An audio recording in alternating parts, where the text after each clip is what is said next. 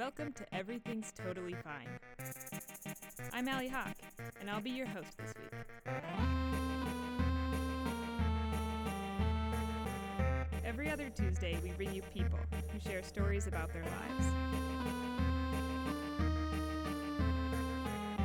These aren't just any people, they're the toughest we can find. Join us to hear about the times we pretend everything's totally fine.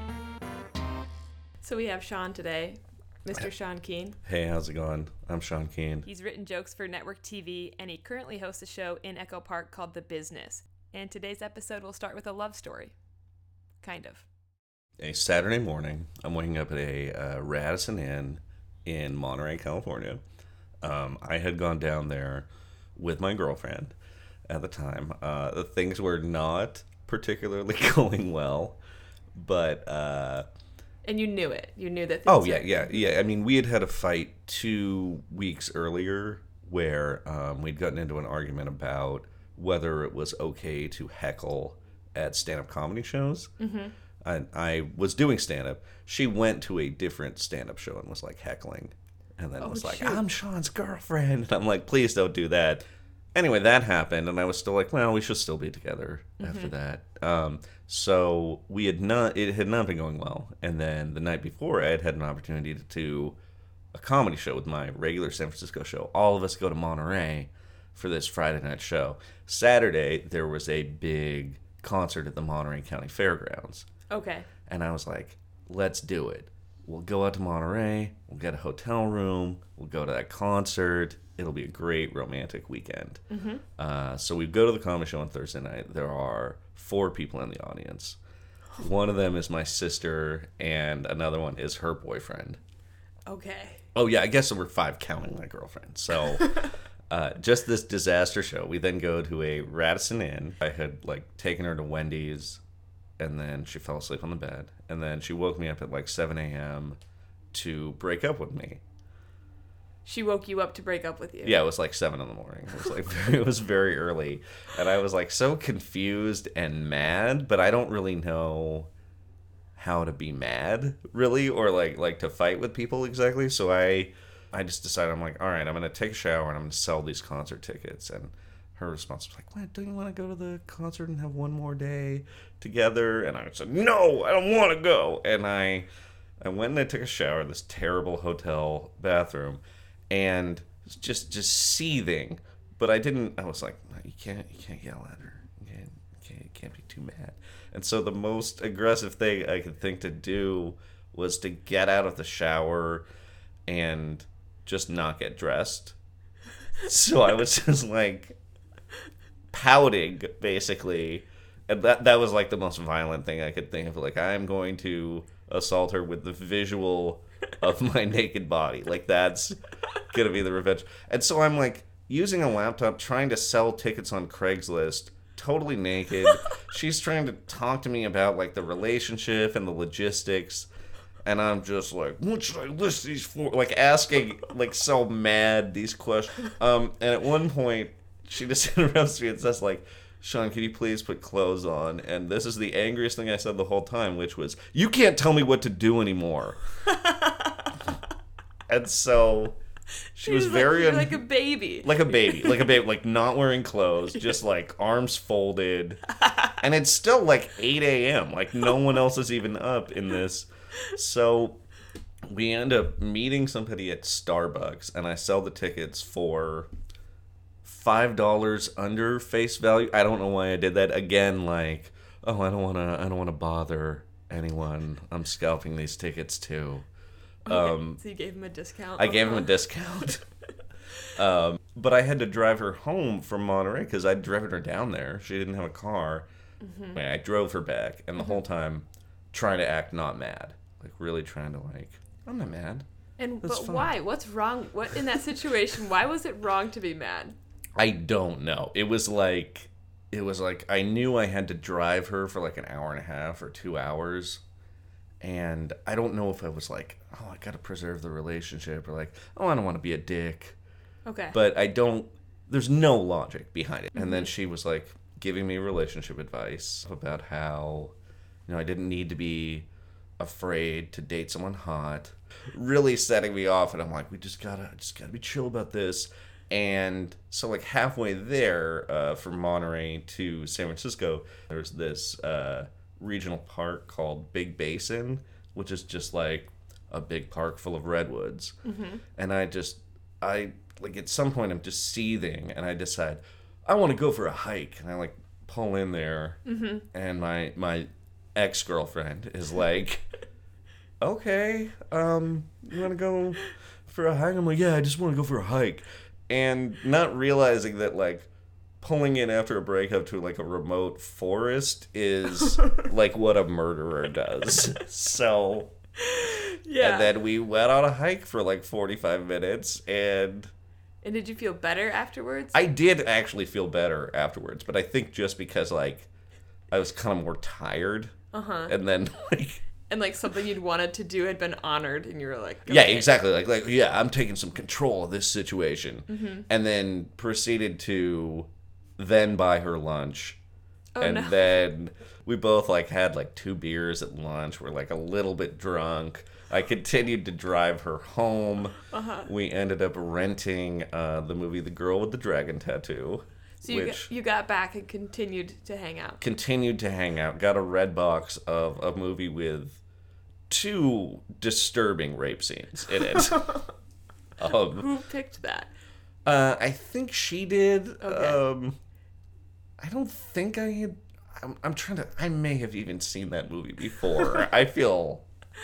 And were you hanging out to like? Why were you continuing? Were you like, we can maybe save this? I think it was like we can maybe save this. Uh, yeah, like ate a pizza, had really uh, awkward, disappointing sex in a shower, and then watched the girl with the dragon tattoo, and uh, that was it. That was it for our relationship, except that uh, like a week and a half later, um, her like old college boyfriend from Australia was visiting, and so she was like going on a road trip with him, and I uh, agreed to feed her three-legged cat throughout this experience. While she was on her trip with with a with another guy. and of course was not i'm not like i wasn't like a good person here because i was still passive aggressively being like hope you're having fun you know or like what if her laptop's here? And like like like thinking about trying to stalk her and then feeling bad about like checking on her. And then after that, it fizzled out. S- Like after she came back, like was there a clear end point, or you guys like it was like no we s- ended it ended with me taking care of a cat while she was on probably a pretty sexy vacation with her old hot australian boyfriend yes Today's episode is brought to you by UR Sportswear.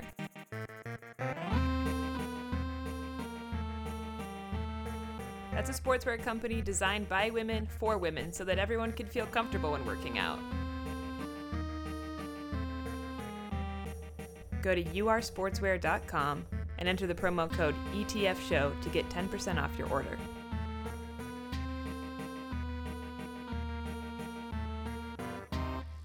I used to work at this nonprofit legal defense place, so we just had like the uh, if you were in the Bay Area, the San Francisco Bay Area, you committed a felony and you didn't have any money, we would give you an attorney. And I had a very general administrative assistant position. We got a new IT guy at one point who got very enamored with the Occupy movement. So this is like fall of 2011, I guess.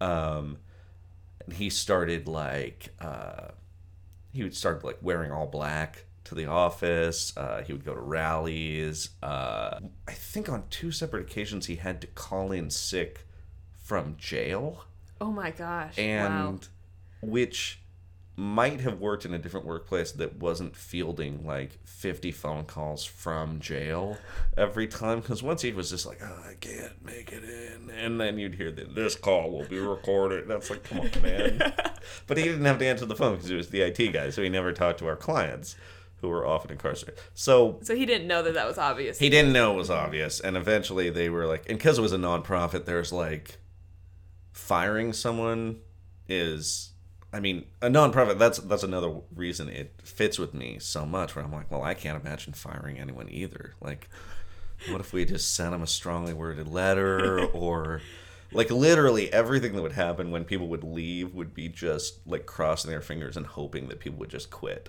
He didn't want to fire anybody. right, but but as he was gone, I just started filling in with the IT tasks. My job used to be really easy, and then it became difficult just because I was like unqualified and right. And you were feeling like really personally responsible. very personally responsible. Like definitely it was up to me.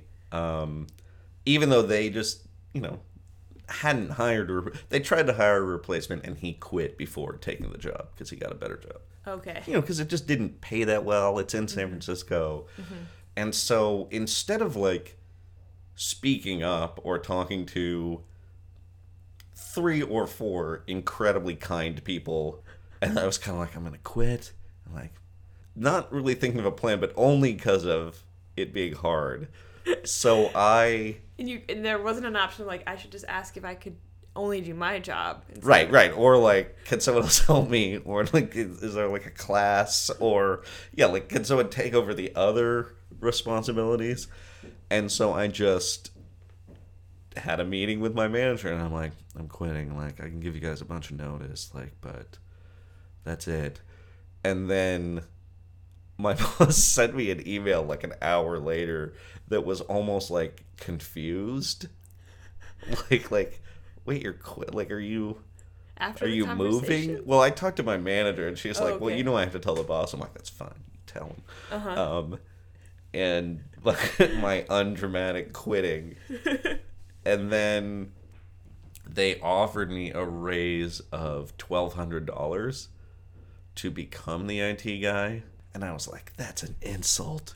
I like dramatically I was like, "Look, if I stay, things are gonna have to change. I'm gonna need some consideration my comedy. Like, it's gotta gotta you know get a textbook for this IT stuff, and uh, I'm gonna need eight thousand an eight thousand dollar a year raise. I'm like getting very quiet at the end of it, like almost almost whispering the number, and then um, my boss and the assistant director looked at each other like, "Really? That's all he's?" And like within seconds, we're like, "Great, that sounds good. We'll draw that up." And then I was like, "Oh, I didn't ask for enough money at all. you weren't really making very much money when you started, Sean." So I was like, I was like, uh, I think I was an IT guy making like forty to fifty thousand dollars a year below the market rate, and then continued to work another two and a half years, I think. And- And even then, I even then I gave them I think seven weeks notice. my but I,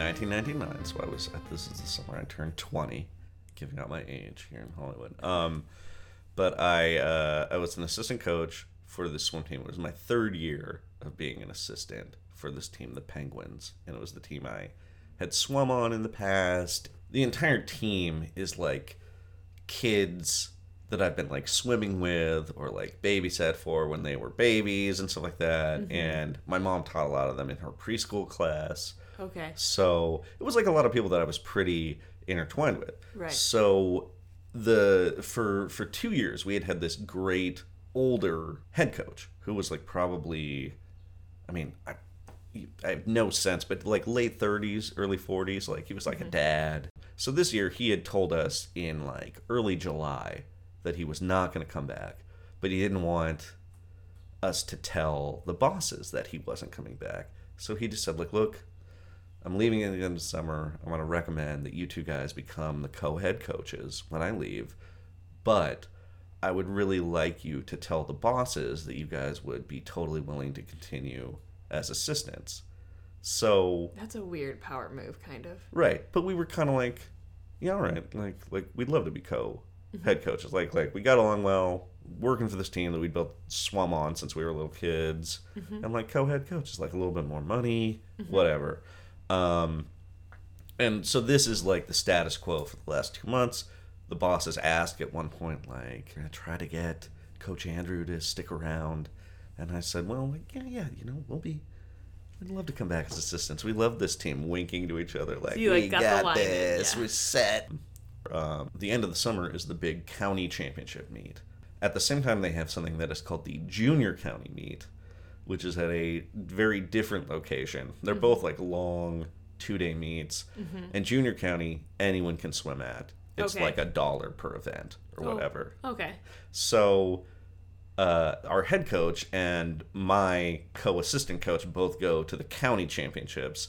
I'm spending the entire weekend at the junior county championship. Two full day meets, and then Sunday night at the end of all these meets, we're having our awards dinner. There's like pizza at the swim club. We give out the trophies for like the high point winner, the most improved. Uh, and like five minutes before it's about to start, the head coach takes me aside and tells me that actually he's going to stay at the pool.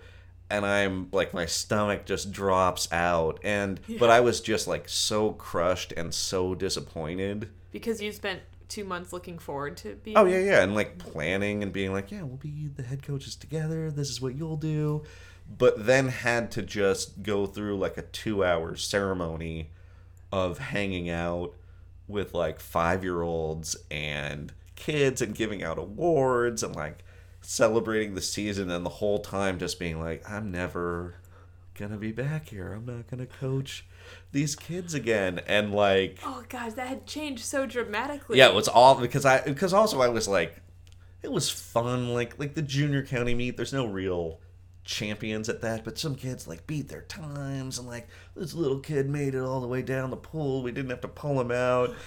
And then I'm like making speeches about these kids and my sister, my little sister was like, it was weird how you were seemed like you were almost getting choked up talking about the 910 who beat her time by the most. I was just like, you know, she's backstroke specifically cut down so much time.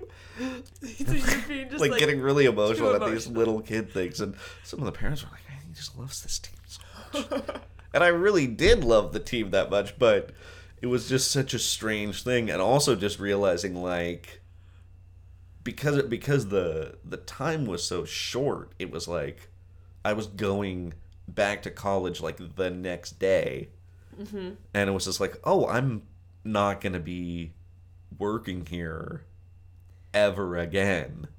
And so it was like this really, and I could have, I could have come back the next year, but I was like, You decided because of the way that was handled that you didn't want to. like immediately I was just like, screw that coach. Mm-hmm. Like I gotta go somewhere else. And then I I became the coach for a team called the Beavers the next summer. Oh, so you were you a head coach then? I did, but only partially because they awkwardly fired the head coach because of her. She mi- I don't remember exactly how it worked, but she missed a lot of time and Okay, but there's a, sounds like there's a lot of politics in these it's weirdly very political. Yeah. Later, I remember uh, I lost a potential head coaching opportunity because um, my roommate's message for our home answering machine was leave a message or the terrorists win. and someone like called me directly and like like sent me no, I'm sorry, he sent me an email that was like I just thought that answering machine was in poor taste and I don't think that's who we want leading oh my our group god! of swimmers.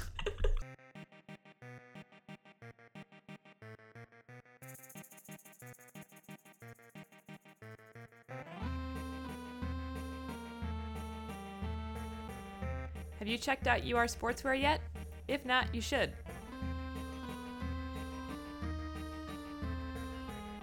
The clothes are really cool, and if you enter the promo code ETF Show, you get 10% off.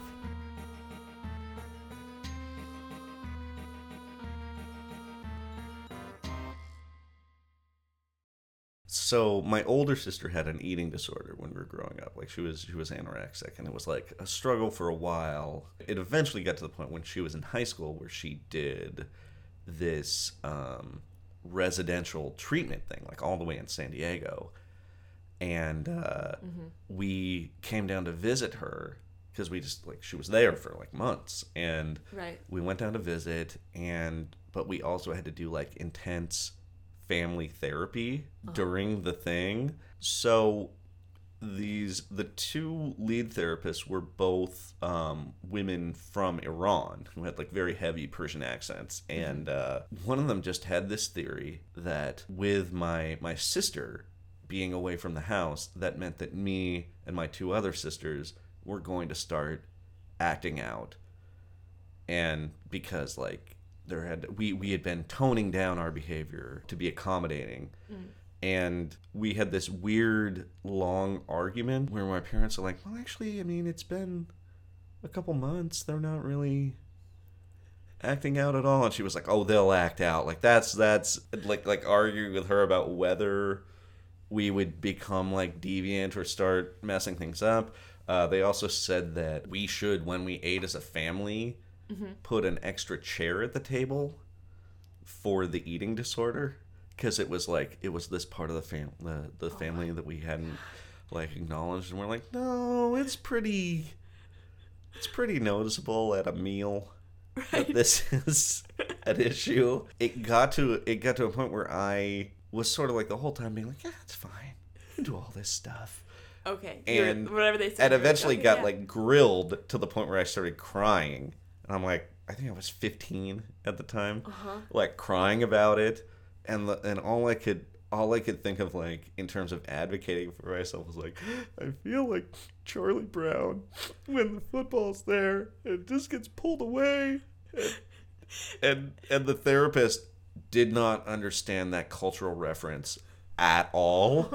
And so I ended up like kind of explaining peanuts at the same time where I was kind of well, he's, he's a lovable loser and he's really in sports and Lucy's kind of mean, but she's also a therapist and, and I'm still real parents and, just, and like just this insane thing as everyone's like not interrupting because I'm your whole family's there. my whole family's there. your, is your sister there too? My sister's there too, mm-hmm. and it's like, but it looks like I'm having an emotional breakthrough. But I really had to spend a lot of time on like the details of the Peanuts universe, and no one wants to interrupt because I'm crying a little bit. But also, like everyone's like, not necessary. This is not like relevant. Like Snoopy's not even in this analogy, and it's very difficult to explain to someone who, you know, like moved from their home country at like 25. Like that's not the comics are not a part of their life in America. Uh, yeah, and then and then uh, the next day, my sister had committed some kind of rules violation, so we weren't allowed to visit her, and. Uh, we just like went to the beach in San Diego and it was like the greatest. And then I I also wiped out on a bike and like really skid my knees kind of badly, and then felt like You started to act out. Was was I guess I was acting. Yeah, I was clumsiness acting out, and I also I do remember though as I was like picking pieces of gravel out of my knee, I was like, "Man, I, I kind of deserve this for saying that I I was sick of the eating disorder. like I I should have been nicer about that. So you went through. A, you processed a lot. I processed a lot, during but it your sister's therapy. through my sister's therapy. I learned a lot about, I guess, guilt and how I can make bad things happen in the world for standing up for myself. I guess I don't know. Yeah, maybe. Well, then, because then that guy grew up to take care of his ex girlfriend's cat, Three-legged cat. and yeah. then work in IT for two years longer than he needed to. yeah. Then when I when really like everybody. Everybody I talked to about quitting that IT job was like, "Oh, great! Finally, great! You can just follow your creative passion." Then, like two days later, like, guess who just got an eight thousand dollar raise, bitches? I'm like, that's not. It just it sounds like in a pivotal time in your life when you're supposed to learn the lesson of closure. You just started it. You just explained the peanuts, and then since Yeah. you never had that, that's just I've never had, yeah. like if I just had a little more cultural common ground, if someone had been like, yeah, and you're like, this eating disorder is like your blanket and your line is, I would have like made some mm-hmm. connection, but instead, like, nope. Now, whenever there's any like big decision needs to be made, it just gets diffused and Yeah, and I just want to explain the trivial nature of everything that's going on. That's our show. Our theme music is by Danny Janino, and our art is by Jen Hamilton. Special thanks also this week to our sponsor, UR Sportswear. If you're still listening, please take a second to write us a review in iTunes. It goes a long way.